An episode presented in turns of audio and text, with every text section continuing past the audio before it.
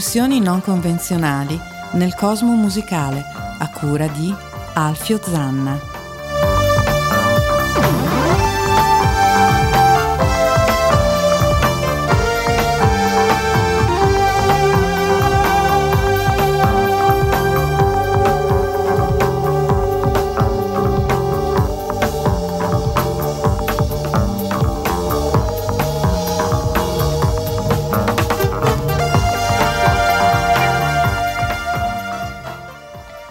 Ladies and Chesterfield, benvenuti a una nuova puntata di RAM, Random Access Memory, su ADMR Rock Web Radio. Un saluto da Alfio Zanna e alla sinistra l'imprescindibile Rosario Puma. Buonasera a tutti.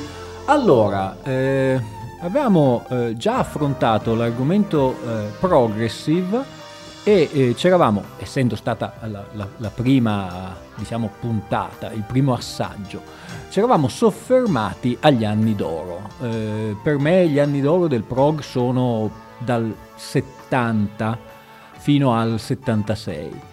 Eh, effettivamente diciamo che la fine degli anni 70, primi anni 80 sono stati eh, degli anni di eh, declino eh, di questo genere, almeno per quanto riguarda anche la fruibilità eh, eh, del, diciamo del mainstream. Io mi ricordo che soprattutto sul suolo italico eh, le classifiche parlavano di Tarkus, parlavano di Nursery Crime, parlavano di Van der Graaf Generator, per cui non solo era un genere eh, come si dice, nuovo, ma era anche un genere che vendeva. Eh, l'avvento del, del, punk, dell'iconoclastia del punk, il ritorno ai 45 giri, ai formati molto più fruibili anche per le radio, aveva un po' mandato in soffitta queste cose che venivano considerate, anche se erano di qualche anno prima, ormai cose da vecchi. Eh, tra i nomi eh, principali, allora i Genesis si stavano preparando al grandissimo successo degli anni Ottanta con pochissime ancora eh, pochissimi retaggi prog e molta molta musica più commerciale.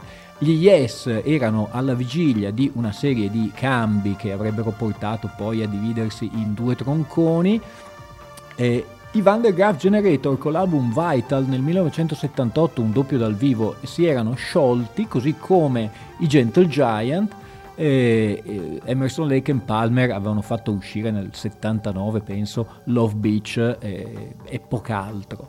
Eh, I King Crimson invece si stavano preparando al grande ritorno del 1981, ma eh, come classico di eh, Robert Fripp con una, ehm, diciamo una formazione e un'impostazione totalmente diversa. Il progressive pertanto sembrava morto quando eh, all'inizio degli anni Ottanta eh, iniziò a, innanzitutto in Inghilterra c'erano già dei gruppi che ehm, tenevano a, viva la bandiera, ma erano gruppi assolutamente residuali, sto pensando ai Pendragon, agli Haiku, ai, boh, cosa mi viene, ai Pallas, che avevano tutte queste cose un po' mh, così epiche. Eh, all'inizio del, 1900, del, 1982, penso, una band, Marillion, che prendeva il nome forse da Silmarillion di Tolkien, capitanata dal gigantesco Fish, eh, fece uscire eh, Script for Jester Tears, che fin dalla copertina era un classico ehm, ritorno a quelle eh, atmosfere. C'è da dire che era in pieno tecnopop, ehm, l'anno successivo uscì con un difficile secondo album che era Fugazi, nel 1983 tra l'altro parteciparono al festival di Reading, ehm, Fish tutto pittato come il Peter Gabriel dei bei tempi, andati in una in un set che prevedeva anche, non so, i Motorhead, eh, gli status quo, eh, un ottimo successo perché chiaramente era un prog ma già declinato un po' di metal e il grande successo dell'era Fish, quella che io eh, prediligo, è sicuramente con Misplaced Childhood del 1985, la taglio breve ne parleremo, noi andiamo a sentirci però dal singolo, da una raccolta di singoli 80, eh, 82-88, cioè l'era di Fish, Lavender Blue, che eh, nell'album si chiamerà solo Lavender, e qui è leggermente diversa. Loro sono i Merillion e oggi iniziamo con Lavender Blue. I was walking in the park, dreaming of a spark.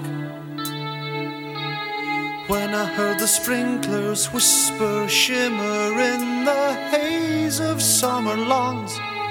Then I heard the children singing, they were running through the rainbows. They were singing a song for you. Well, it seemed to be a song for you, the one I wanted to write for you. For you. You.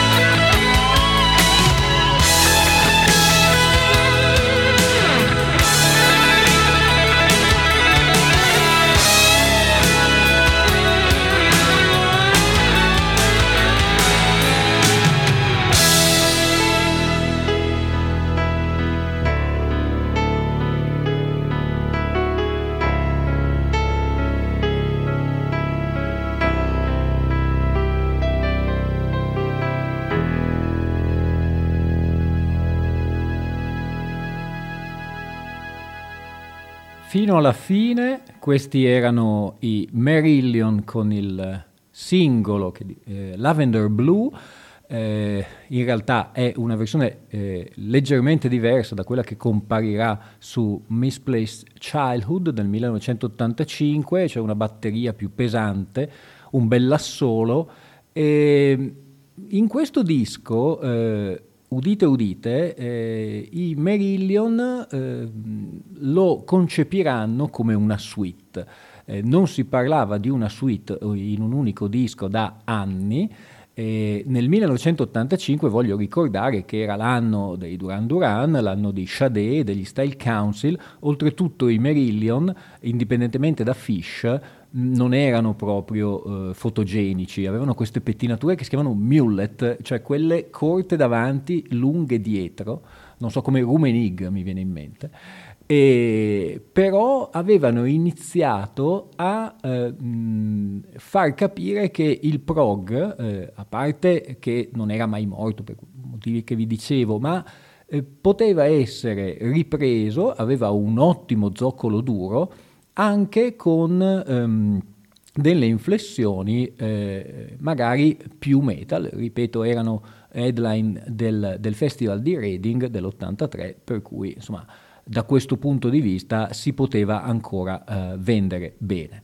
Eh, l'epoca di Fish coi Merillion terminerà nel 1988 con l'album Clutching a Straw, un bellissimo disco che prima o poi ascolteremo, e a questo punto siamo arrivati eh, agli anni 80. Nel 1987 un, un giovane ragazzo, diciamo così, che mh, aveva penso all'epoca 22-23 anni, ehm, ah, eh, si era interessato, chiaramente nella sua gioventù, era un ottimo musicista e si era interessato a tutti questi gruppi, per cui alla fine degli anni Ottanta ehm, creò principalmente due eh, diciamo, entità musicali.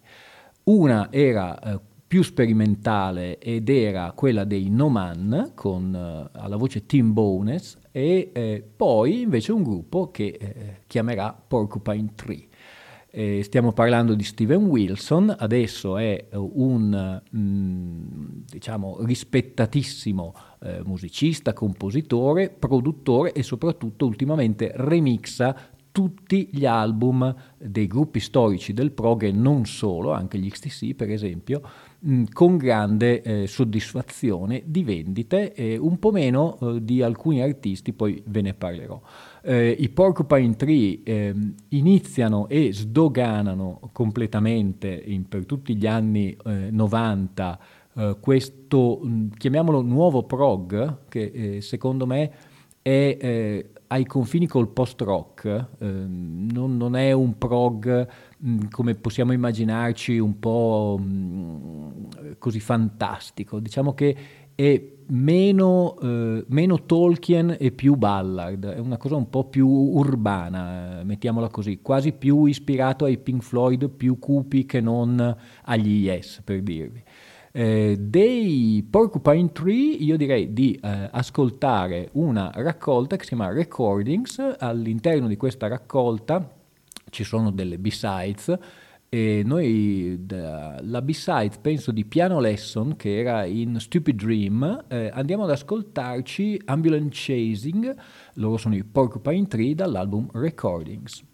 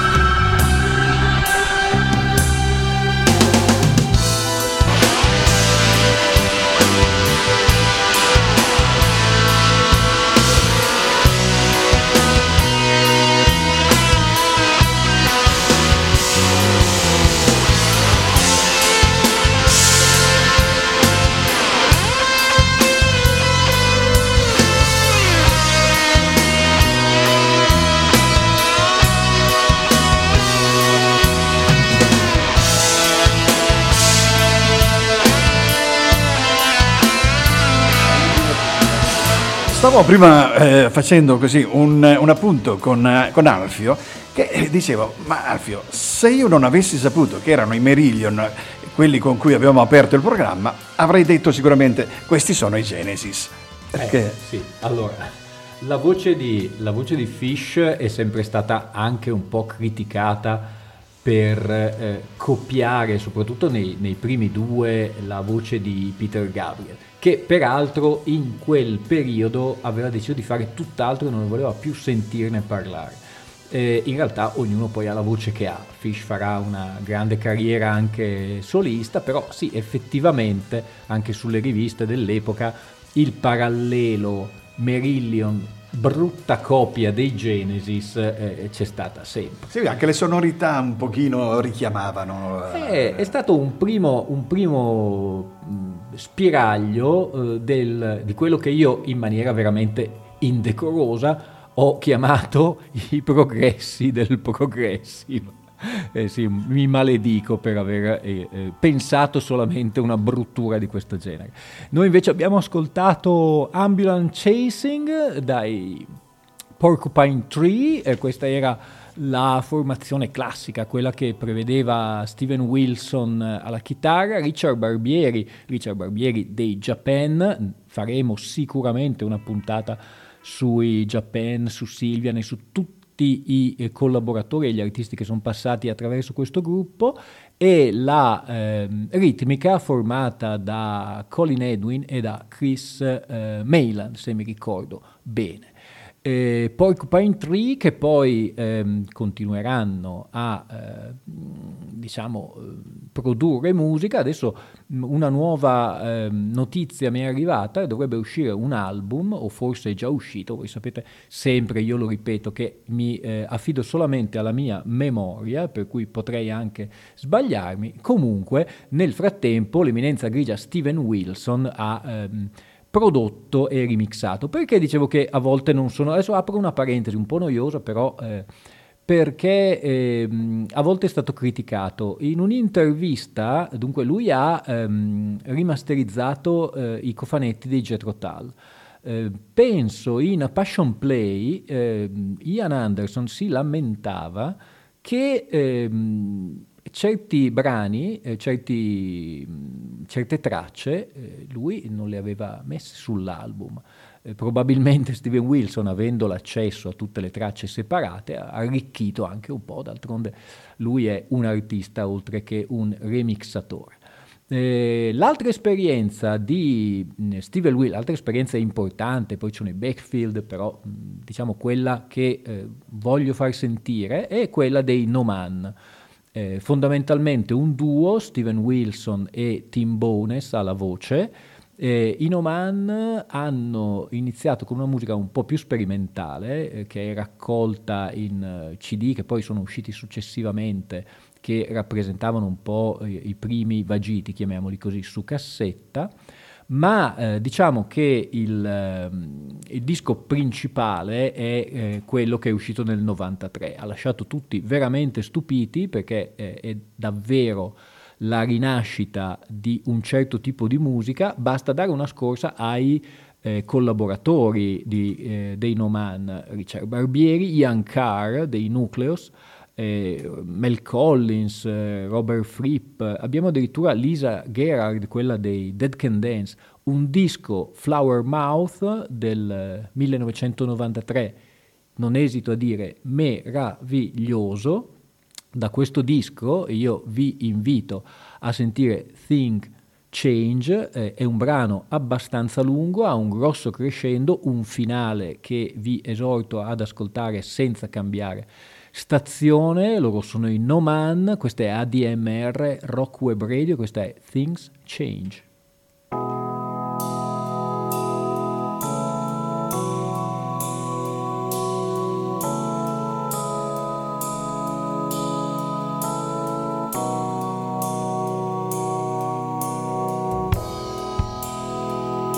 Got so clever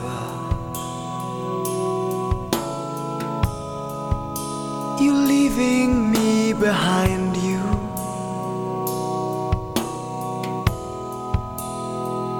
You say you're better. You're leaving me behind.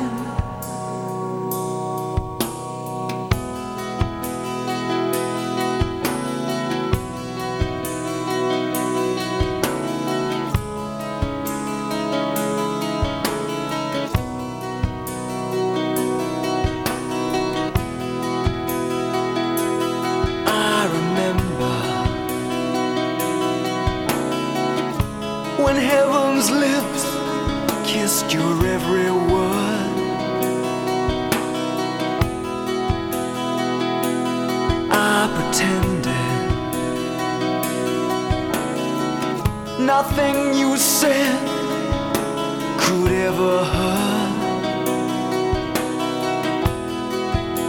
You're leaving me behind you. Leaving me behind. You're leaving me behind.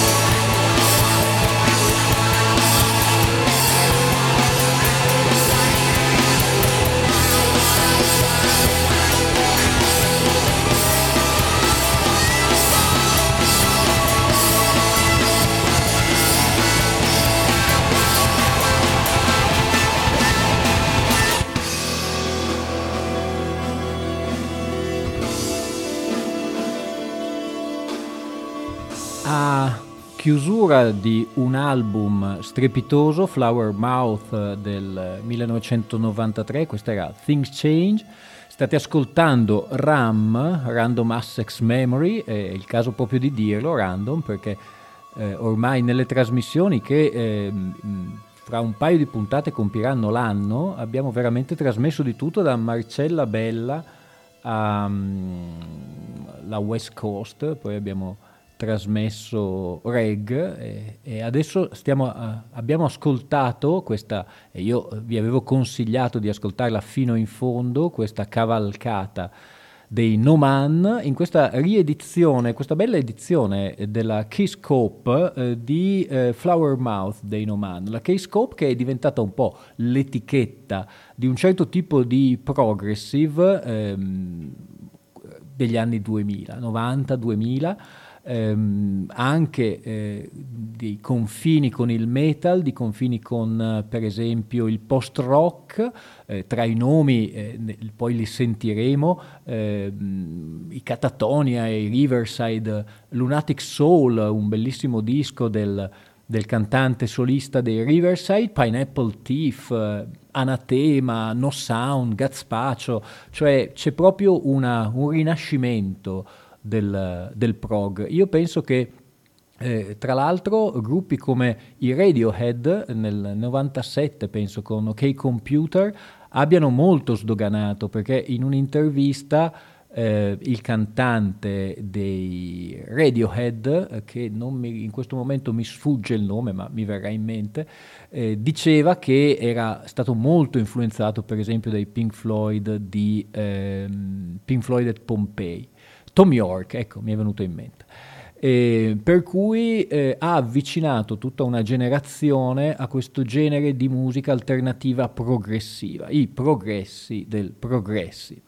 Eh, non solo eh, i paesi anglosassoni, ma anche i paesi scandinavi hanno una grande responsabilità in questa, in questa rinascita del prog, almeno per quanto riguarda i numeri anche una certa qualità eh, sonora, permettetemi di dirlo. Eh, infatti noi adesso iniziamo una tripletta di gruppi scandinavi, iniziando dagli Anekdoten, un gruppo eh, svedese, penso che sia, mh, mm, eh, molto molto più classico nella sua impostazione prog, con un mellotron che spadroneggia avanti e indietro dall'album Vermod, ma io in realtà ve lo faccio ascoltare da una bella raccolta che si chiama Chapters. Eh, questa è Will e loro sono gli Anecdoten.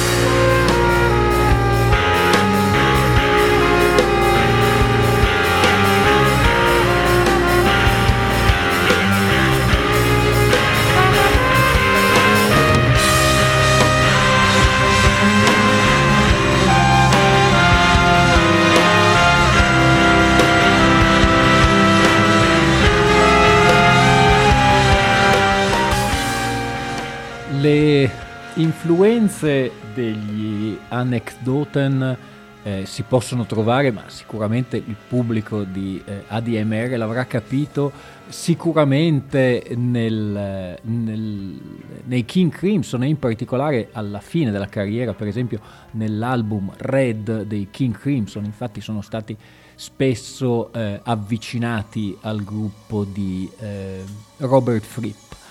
ADMR Rock Web Radio, state ascoltando RAM, eh, Random Access Memory.